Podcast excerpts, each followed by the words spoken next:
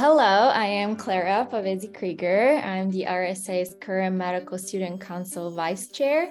Welcome back to our podcast, EMpower, a social EM series where humanity meets medicine. And I'm Anantha Singaraja, first year resident at Eisenhower Medical Center in Southern California, and your current AEM RSA Secretary and Treasurer. Awesome. So for our third episode, we'll be covering the topic of street medicine. We are excited to welcome our two speakers today, Dr. Nguyen, an emergency medicine physician and one of the medical co-directors for the Loyola Street Medicine Program in Maywood, Illinois. And then we have Alana Moore, a second-year medical student and co-street rounds director of the Miami Street Medicine Program. Dr. Nguyen, welcome. Can you tell us a little bit about yourself and how you were drawn into the particular field of social EM? Yeah, so happy to be here. Thanks for the invitation. So again, I'm Dr. Teresa Nguyen. I'm an emergency medicine physician here at Loyola, which is in Maywood, Illinois. It's a western suburb of Chicago. I've been at Loyola now a little over 7 years. And I wear a few different hats here. I serve as director of our Center for Community and Global Health, as well as medical co-director of Loyola Street Medicine, which was actually formally established in January 2020. So for me, getting involved in social EM has been quite an evolution. So early on, my interests were actually more global and international health. So I spent a lot of time during residency rotating at different emergency departments in Haiti, Vietnam, and Peru, and also teaching there as well. And actually a lot more of my focus was initially on international EM development. And over time, you know, as my kind of personal and family situations changed and international travel got harder, I, you know, recognized that there are health disparities to be addressed in my backyard, and that I didn't need to hop on a plane or have a stamp on my passport to drive change with vulnerable populations. And specifically with the homeless community, you know, we see them very often for a variety of complaints. And, you know, every single person that comes in through the ED that is homeless has their own unique story and their unique struggles too. And over time, I've been really vested in trying to kind of learn more about the specific population and helping them. And so that's kind of how Loyola Street Medicine came to be. Very cool. And Alana, can you kind of go ahead and tell us about how you were drawn into this particular field of social EM? I know you're a second year med student, but was there something in undergrad that interested you in this, or was it being at Loyola that drew you in? Yeah, of course. And thank you again for having me here. This is a wonderful opportunity. But like you said, a little bit different stage of my training here in my second year. I will say in my time off and between coming to medical school, I had a whole year where I was working in the ER while concurrently working in a homeless shelter. And I think that whole year really solidified for me that this was kind of the part of medicine that I really wanted to find myself in. It's interesting hearing Dr. Nguyen's story, because I think that I similarly came into school at University of Miami thinking I wanted to focus more on global health. And then the second I stepped foot into Miami, I did realize how many people in our backyard needed our help. And I think it was a really, really stark contrast for me to see even just down the streets past Jackson Health, our university hospital, is where we service most of our patients. So it's right outside the doors of our hospital. But in terms of what really got me interested in that 1 year was I was working in the shelter and actually got to know two individuals pretty well on like more of a social background. And so we would work next to each other and talk about their different health concerns because they knew I wanted to go into medicine. And hearing their struggles, one of them was a 55-year-old man who had end-stage renal disease, needed to go on dialysis, and just couldn't fathom starting dialysis because he didn't have the transportation. He wouldn't have the time to step away from the money that he needed to just get from point A to point B. And then I would go from that shift to then working in the ER, where I'd see the same patients who, unfortunately, from some people were met with more degradatory comments or like misunderstanding of their certain situation. And really having that contrast just showed me that that's ultimately what I want to work towards. I want to be in an environment where I can kind of advocate for these people and say, just like Dr.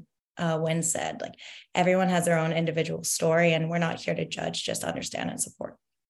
Thank you both. Yeah, I think it's so great to have two different perspectives on this topic, you know, the physician side and the medical student side. So thank you both for sharing that. I know street medicine can be a little bit of a broad term, and it can encompass multiple topics. So in your opinion, and we'll start with Dr. Nguyen, what does the term street medicine mean? Yeah, so I think it can mean something a little bit different to everybody. And for me, at least what we try to strive for within our street medicine program is really trying to, you know, address the unique problems of our local community experiencing homelessness through a psychosocial model of care that meets individuals where they are and focuses on their specific goals and needs. And so it's, you know, effectively bringing the care to them and taking the time to get to know their stories and making sure that they feel understood and trusted, and really trying to break down those barriers that might exist between the homeless community as well as the healthcare system. And they're often very siloed. Dr. Nguyen, can you kind of describe the difference for our listeners who don't really understand the difference between street medicine and rural medicine? I went to a medical school in rural Tennessee, and just want to kind of be able to differentiate that difference for people who don't really understand. Yeah, so street medicine, at least in terms of what it means to me, is the implication that you're working directly with the homeless community. And so that might take place in several different forms. So for example, our chapter specifically, we do our outreach at the CTA train station, which is where we know there's a large population of homeless patients that are using the train and are considered continuous riders on the train. And so knowing that they're there every week, we actually, you know, set up kind of a makeshift medical clinic where we also provide hygiene kits, hot food, supplies that they might need in addition to the medical care there. And there are other models for street medicine. And for example, down the road, you know, just university, UIC actually has a slightly different model where their students and their team kind of go on foot with backpacks in hand to various encampments that exist under the bridges in downtown. And so it's just, again, at the end of the day, street medicine to me is bringing care to the homeless population no matter where they are. And rural medicine, I think, is more kind of tied into, I think, a little bit more kind of geographical scope. So perhaps you're in an area that might not have as many resources, or you might still be serving more broadly other underserved populations in addition to the homeless community. Awesome. And Alana, can you share a little bit about what street medicine means to you? Yeah, of course. I mean, a lot of the same things. I think that the most important thing to us, like Dr. Nguyen said, is that we provide a service where we're meeting our patients where they're at. And it's a really unique care model where we're actually going to find our patients. And I think that for us at University of Miami with Miami Street Medicine, we really emphasize that we serve as a bridge to care. I think that we really prioritize providing the best standard of care that we can, but we're there to fill the gap. And ultimately, something that we always say is that we don't want to have to exist, which is a really interesting thing to like think about. And we really try to have all of our students and physicians understand that it's unfortunate that we exist, but we're there to provide a bridge for patients that, you know, typically fall through the gaps. And it's interesting when you talk about the different models of care, because we definitely have more of the latter model you were explaining, where we kind of meet up on campus, and then we, with our backpacks and our med bags, walk down the streets. Like I was mentioning earlier, down the streets right past the ER actually is where we find most of our patients, and they know to meet us there. So it's all interesting to hear how different people practice. Yeah, and I will say also that there is a larger difference too, I think, between student-led and student-run street medicine programs versus some of your larger city or grant-funded street medicine programs. For example, I know out in California, they have a dedicated team of street medicine providers that range the gamut of physicians, social workers, case managers that have slightly more capabilities and have a regular presence within that community where they might have their own clinic that they can refer their patients to, or maybe even a mobile unit, an ability to do more testing, labs. And again, that provides a little bit more consistency of care too within that population. Of course. Yeah, we've been growing into more of that sort of model, and it's been a really interesting thing to sort of manage as we progress. And we have actually picked up a free clinic that we work in conjunction with and can refer to. And we do have a van now where we can do lab work on the streets and an ultrasound, and we're getting more providers. So it's interesting to see the evolution and how that looks on the streets and how we can provide different services. Okay. Our next question is, we'll start with Dr. Nguyen first. How do you approach providing care to individuals who are experiencing homelessness or living in the streets? Yeah, I can talk a little bit about kind of my experiences both in the ED and what we see on our street outreach, because I think there are some parallels and some differences as well. So I think it's important for any emergency medicine provider, whether or not they have experience with street medicine, to ultimately remember that your patient is a human. They have needs, they have challenges. And it's not just about that quote unquote treat and street, right, that we talk about. And I know boarding is an issue. I know volumes are an issue, but I think our role as emergency medicine physicians also is to kind of stop and think about how can we break this cycle, or how can we offer additional help to.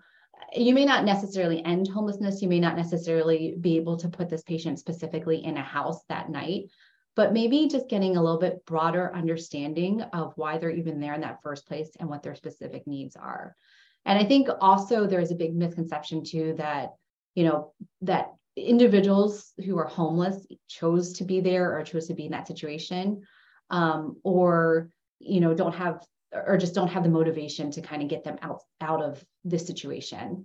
And then there's also a lot of, I think, individuals that are forced to go into shelters against their will. And I think something to keep in mind too is not all shelters are necessarily the best answer or solution for some of these individuals. I mean, think about having to go to a shelter where there might be bed bugs, or think about going to a place where if you want any services there, you have to sign up for specific things like a Bible study or, you know, attending their religious services.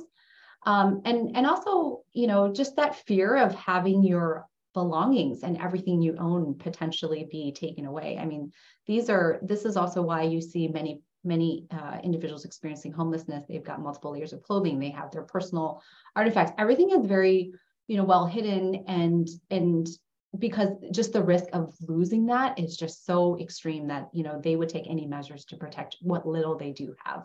And I think just taking a time to sit and understand where they're coming from, and not just beyond that chief complaint, which you may deem non-emergent or emergent, whatever that case may be, is taking that time to say, how can I help set this patient up for success and show that I care? And I think that transcends even to what we're seeing on the streets, right? And you know, I think something to keep in mind too is that every patient at the end of the day still has autonomy to make their own decisions. And so nothing is ever forced. For example, I might see a patient that has a very severe infection that I'm worried if they don't go to the hospital, that they could potentially become septic and or die. But if they're not willing to go on their own, I'm not going to force them to go. And I understand why they may not, again, why they might have reservations or not feel compelled to do that, even at the risk of death. And I think that ultimately goes back again to that model that we preach within street medicine of meeting people where they are and really taking that holistic approach. And so in that case, if they're not going to go to the hospital, what are some other measures that you can take in the meantime? Can we provide them with oral antibiotics? If it's a wound that we're worried about, can we provide them with enough wound care supplies so that they can at least make it a few days or the week until that they can see you on the streets again? And just, again, really trying to set them up for success that meets them where they are, respects their autonomy, and still, you know, shows that you understand and you care about that individual. Thank you, Dr. Nguyen. And Alana, I'm curious to hear your opinion on this. How do you as a medical student, approach providing care to people living in the streets? Yeah, of course. I mean, a lot of the same things. I think for me, the biggest thing is building trust and respecting the person as a whole person, and their being a patient as well as a human, as well as understanding their background. I think that a lot of times, especially as a medical student, you know, we learn to take this very algorithmic HPI and do a physical exam. And like we were talking about, you really focus on the present complaint that you see as a provider.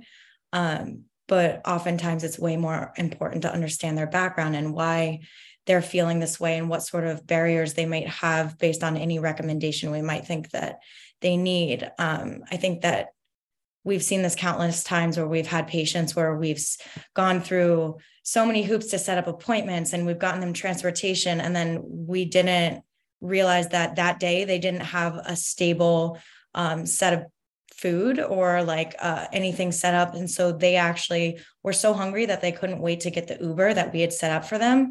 And then that went right outside the window because we didn't just take a chance to like stop and say, oh, we can also set up breakfast so that you can make sure that you can make your appointment. And it's little simple things like that. Like every time that you talk to a patient to understand, you know, maybe they don't feel comfortable going to see a primary care doctor because of something in their past. And it's really such a blessing that we as medical students have the opportunity to just sit down and talk to these patients and understand their histories and really like what makes them into a person and giving them back that humanity, I think is the biggest importance for us, especially like just providing a listening ear. Yeah, and I will just add to that too, because I think a lot of times in street medicine too, it's easy to kind of perseverate on like the health aspects of it. I was like, we have to manage this blood pressure and we have to treat this wound infection. But just remembering that there's also a lot of other competing priorities, right? Is that, you know, maybe you can set up an appointment for this patient, but they still also need to get food. And perhaps I might need to stop at the bank and cash their check, or they might need to see their kids if they have kids. And maybe they also work part-time and then they have to get back to a shelter by a certain time, because then if not, the doors will close and they get locked out. So just kind of, again, remembering that it's really just not about treating that blood pressure. And that's why we kind of address, again, largely that more broader psychosocial model of care that we talk about too. Yeah, definitely. And so starting a street medicine program can present numerous logistical challenges. Could you describe some of the challenges you faced when establishing a program at your institution? And how did you overcome these challenges? Did you have any pushback either from society or from your fellow medical professionals? So I can start with this. So, you know, we are a fairly new program. We've only been around for a few years. I think what's been helpful is that we had a lot of other models within the Chicagoland area to look towards in terms of figuring out how students were involved, thinking about things like scope of practice, risk, liability. And so we were able to get a lot of those fundamentals and those logistics in place too. Another thing to think about too is, you know, is just how do we prepare our volunteers to work with a population like this? And I think even if you've had a small amount of experience either rotating or volunteering in a homeless shelter, or even again, seeing some homeless patients in a clinical capacity, it still can be really overwhelming to see individuals experiencing homelessness like on the streets. And I think there needs to be a significant amount of preparation that goes into that. And so just kind of recognizing a few things, your motivations for doing this, your scope of practice, and then what you're actually able to do as an organization. And then also keeping in mind like sustainability. So who's going to staff these runs? Is it going to be a consistent presence? Will you have enough funding for supplies, for even just other things like transportation passes, food, and then making sure that you are doing this and still providing the same quality of care that you would for any other patient population. So we're not cutting corners here. We're not, you know, we're not providing them with less than quality care because they are deserving of just the same as anybody else. Thank you. And Alana, what about you? Any challenges that you kind of faced or you've heard about as you've been going through your program? Sure. Yeah. Like I mentioned, I came in just as we were kind of getting our legs. So I can speak anecdotally to some of the challenges I know that we had as we were developing as a student-led organization. I know that it was particularly challenging for us starting right during COVID. And I know that we had some challenges just with what we were allowed to do in our scope of practice being students.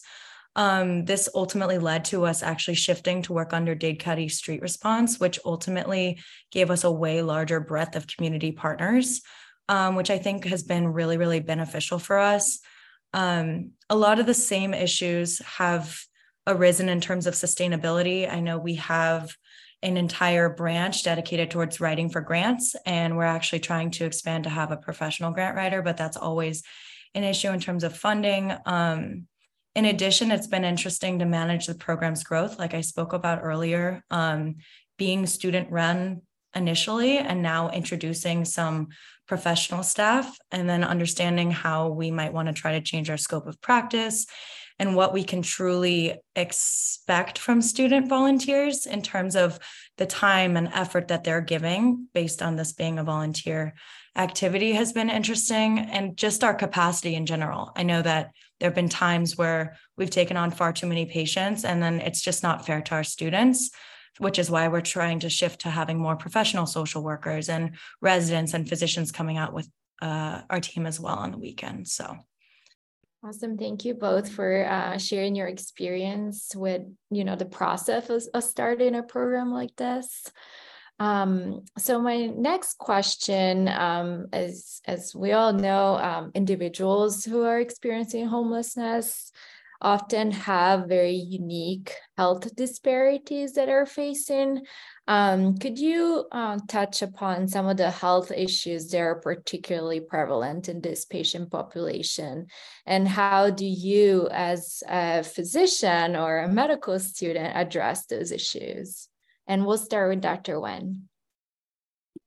Yeah, I can just speak more broadly in that there have been studies that have actually shown that there's a 32-year disparity in life expectancy between the chronically homeless and the general U.S. population, and that's pretty significant.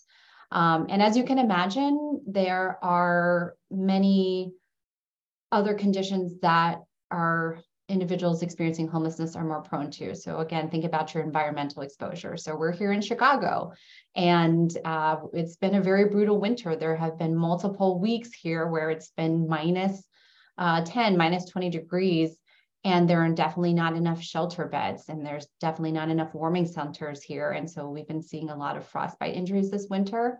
And then something that's often talked about too is the repeated trauma that occurs over time from being homeless. So over the course of years, if you're chronically homeless, there's a lot of kind of neurocognitive deficits that can build from the repeated trauma, whether it's, you know, the mental health aspect of it, of just having to go through this day in, day out, or maybe being assaulted, or maybe having things stolen. And so that over time plays into, I think, also why that life expectancy is so significant in your chronically homeless versus the general population.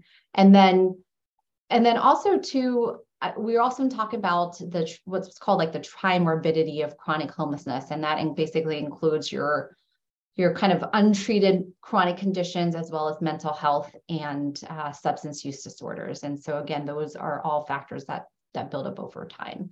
And then maybe Alana, I'll defer to you to talk about some of your more specific cases, things that you might see on a street medicine run.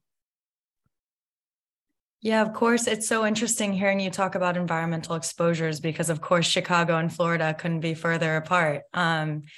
And of course, you have to deal with the winters. And it's interesting because we have to deal with, you know, we have a lot of patients with skin lesions and sun protection. And we've had certain patients we've had to hook up with specialists for melanoma. And when it's hurricane season, we have to deal with hurricane preparedness and trying to get people more prompt evacuation, which is really interesting. But in terms of specific things that we see on street runs, the majority of what we do is pretty much basic wound care. And it really goes a long way. I think that so many of our patients, something you hear time and time again in street medicine, is that these patients really are on their feet 24 hours a day. If they can get 3 hours of sleep, that's wonderful. But something we always urge our volunteers to do is, you know, have a discussion about foot health. And especially with a lot of our patients, they have various comorbidities, especially diabetes, where they're not checking their feet and they're not getting clean socks. So wound care is definitely something super important to us. We always say socks is currency. So we hand out socks to everyone.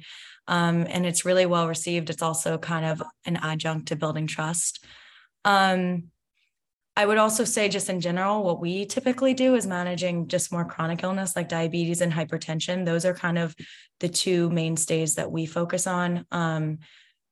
Personally, just like identifying the issue and then getting them hooked up with primary care has been a huge help for us. And then we get continuity every Saturday when we see patients. We've been able to manage their medications as well as connect them with primary care. And some of them we've even been able to give at-home blood pressure cuffs so we can see interim readings as well. So I would say definitely the chronic illnesses, as well as what you touched upon with substance use, as well as mental health, has been a huge thing, trying to connect them with our behavioral crisis centers as well. And just touching upon the environmental factors. So here at Eisenhower out in the desert in California, we deal with temperatures up in, gosh, the 120s. And so that's a big thing that we're seeing: dehydration, heat stroke. And it's funny, you know, we're talking about street medicine and some people think, oh, you know, I don't really have to worry about that in my area. We think Coachella Valley, Coachella Music Festival, a lot of celebrities, a lot of snowbirds coming into this area. I think we often forget that there is still a population of homeless that we forget, that we don't often see because they're not right in front of our eyes. But on our street medicine missions, we definitely see them kind of congregated out in the sun without any sort of protection. So in the summers, really, water is our currency. Can't really get them indoors, can't get them that AC that they deserve. As Dr. Nguyen had mentioned, boarding is a problem, but it seems so little, but going out and walking around and offering bottles of water just really kind of helps build that trust, as you had mentioned, and is something so little, but something that we make a big difference on.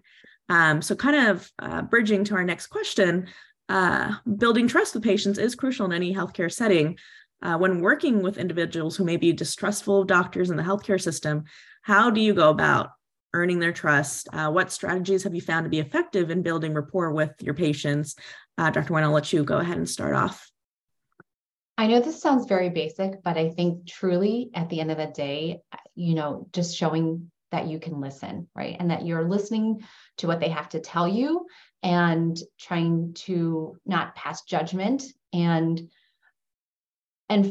based on what they're telling you, figure out the best plan that they are willing to go through with. And, you know, even just, for example, a patient told me recently that he was not going to go back to the specific hospital because of the way he was treated, and just feeling like he was stigmatized not only for being homeless, but also for having substance use disorder. And just recognizing too that that is a big reason and that is a big barrier for why homeless patients do not seek care, or that they wait to a point where it's so dire that they end up in the emergency department or end up hospitalized, you know, and utilizing a lot more resources than they come for some preventative care in the first place. And again, I talked a little bit about autonomy, but just again, reminding yourselves that, you know, you may feel like in your clinical classroom or clinical environment, if this patient had not been homeless, or, you know, there might be a different model or protocol for approach that you might have handled a specific condition. But being a little bit more creative and being flexible in terms of how do you address those specific needs that the patient is willing to comply with. Something basic like, you know, for example, let's say you have a congestive heart failure and you need to prescribe a diuretic. Thinking about where are they going to use the restroom? Where are they going to have clean facilities? And what happens, we just talked a little bit about environmental exposures. What if you're in the middle of a summer and they're diuresing so much that they become dehydrated while they're out sitting in 100-degree weather, right? So these are all considerations that you need to kind of be thinking about and making sure that it's going to be an effective treatment for them. So maybe you try a lower dose of the diuretic, or maybe you try to get them set up with temporary housing. Or see if they're willing to go to a shelter for a short time, just so that they can navigate through kind of the acute phase of their illness. Absolutely. And I love what you say about autonomy. We definitely, I think as emergency medicine providers, just sort of want to quickly treat and address the issue and move on. And I think with street medicine, there is a patience that comes with it. We had a patient who in the summer was dressed completely in black under this scorching weather, looked a little dehydrated, told us that she was dressed in black because her aunt passed away. Her aunt was the Queen of England. And so she was very insistent that she had to stay indoors and wear this veil. And so you kind of go along with it. And every week you say, okay, well, we're going to check in. How are you doing with the passing of your aunt? Like the small little things to kind of build that trust and also let her know this is absolutely what you want to do. We respect that. We're not going to ridicule for you about it or bring you back into reality per se. Alana, what about you? What are some ways that you go about earning their trust or what you found effective in your experience? Yeah, I think what Dr. Nguyen said about showing that you can listen is paramount. I think I've had multiple patients after long-winded discussions just about what they've been going through, truly just break down saying that was the first time someone's truly listened to them in years. And I think that's a really striking thing just as an individual thinking, oh, I lent a caring ear, but this meant so much to this person. Another thing that I've found is of utmost importance is just showing that you follow through, showing that you can be reliable, and showing that you're going to be persistent and keep showing up. I've had a patient in the past, and this really stuck with me. And he said, when we're out here, all we have is our word.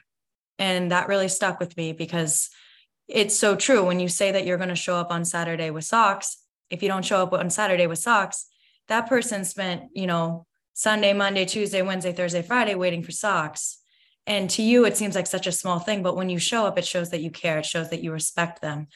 It shows that you guys are equal because you really are. And that's a big thing that I don't think a lot of these people really take to heart, is how much you holding yourself to your word really shows to a lot of these patients. And it all goes word of mouth too. What we see is we show up for one patient and then they tell a bunch of their friends as well that, Miami Street Medicine, they can be trusted. They actually, gave me my medication. They showed up the next week. And I think that's a really big thing. Just small efforts have really big ripples. And just to always keep that in mind. Thank you both for sharing. I loved both your stories. I think it's, as medical student, we learn how to listen. And then as we go through our medical career, it's something that it's easily lost. And I think it's so important to go back to that. So thank you for sharing that. And kind of going into our next and last question, we'll start with you, Dr. Nguyen. Could you share with us a positive or a memorable experience that you had while practicing street medicine? I'm sure you've had a few, but if you could pick one and share what impact did this experience have on you as a practitioner? Yeah, so I always love it when I encounter individuals on street medicine and they end up asking how they can volunteer with us. And I think that is such an impactful and meaningful aspect of this job, is that you'll be caring for them and they're already thinking, how can I give back to my community? And it's great because now we actually have a handful of volunteers that come regularly that will help distribute food and hygiene kits and are just in there in the thick of things as much as we are in the trenches, and they're still dealing with homelessness themselves. And so that to me, I think, is kind of an ultimate, display of gratitude. I love that. That's awesome. Alana, what about you? Do you have any favorite memories that you can share with us? Yeah, I feel like I have so many. One specific one that comes to mind is I want to say a few months ago, It's always really nice when you can solve an issue, you know, right then and there. We don't oftentimes see that. It's more of a kind of chronic, we're chipping away at this. We had a lady who we met on the streets, and she was in that vulnerable time where she had just lost housing, and she was an older individual, and we were really trying to get her back into housing, and she had some comorbidities. So we were actually able to make a bunch of calls with community partners and find the one last bed in a shelter. And I was the only person on the team who was able to speak Spanish to her. So I spent the rest of the day, you know, bringing her up to the shelter. I drove her in my car. We dropped her off. I gave her my personal number. And then a few days later, I was in class and I got a call from a random number. And I stepped out and I was like, who is this? And it was her in Spanish, just thanking me, telling me how much me and our team had changed her life and how she was back on her medications and she was able to connect with her son. And, you know, in that moment, I was just like thinking how there are so many people we aren't able to help, but moments like that, it's worth that one moment that you can really get someone into housing and really change the trajectory of their life. So that was definitely a shining moment. Awesome. Thank you so much for sharing your experiences and just our stories. Thank you, Dr. Nguyen and Alana, for joining us to discuss this branch of social EM. This concludes our 4th episode on the RSA podcast Social EM series, EMpower. Thank you for joining us today. We hope you enjoyed this episode. Please join us for our next episode where we will discuss human trafficking. And if you're interested in hearing from a particular social EM expert or about a social EM topic, please tag us on Twitter or Instagram or email us at info@aaemrsa.org. Thank you.